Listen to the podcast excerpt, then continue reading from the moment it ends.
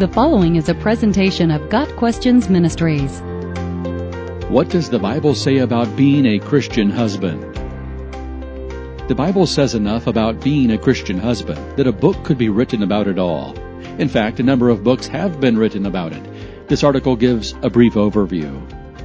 Chapters 1 and 2 of Genesis, the Bible's first book, record the story of creation, including the creation and marriage of the first couple, Adam and Eve. The roles of husband and father are interwoven. God created man and woman as sexual persons for a number of purposes. One is the joy of perpetuating the race, of populating the earth with generations of people who bear God's name and reflect His image. Family, Christian family, is at the heart of God's plan for mankind and is the very foundation of human society. Therefore, in most cases, a Christian husband's role affects his fatherhood, just as his role as a Christian father affects his role as a husband. The clearest picture of a Christian husband is presented in Ephesians 5 verses 15 through 33. This is the heart of the apostle Paul's application of what it means to be in Christ, that is, to be in right relationship with God. Paul's instructions to the Christian wife, beginning in verse 23, explain that she is to recognize in her husband the kind of leader that Christ is to his beloved church.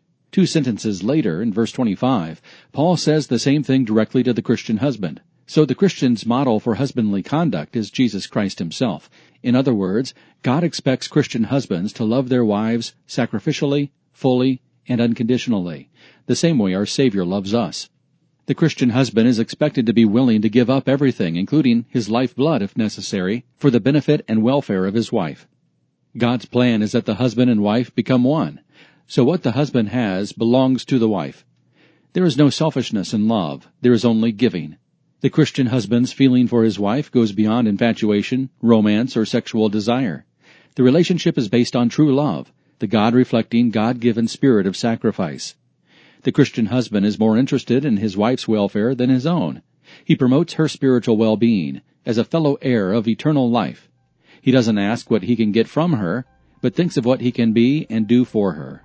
Ephesians 5 describes how a loving Christian husband is the instrument of Christ's love for his wife and is at the same time a model of Christ's love for his church. What an honor that is. And what a responsibility. Only by submitting to the living strength of Jesus Christ can any man fulfill such a challenge. That is why he must rely on the power of the indwelling Holy Spirit. And out of reverence for Christ, submit to the service of his wife. Got Questions Ministry seeks to glorify the Lord Jesus Christ by providing biblical answers to today's questions online at GotQuestions.org.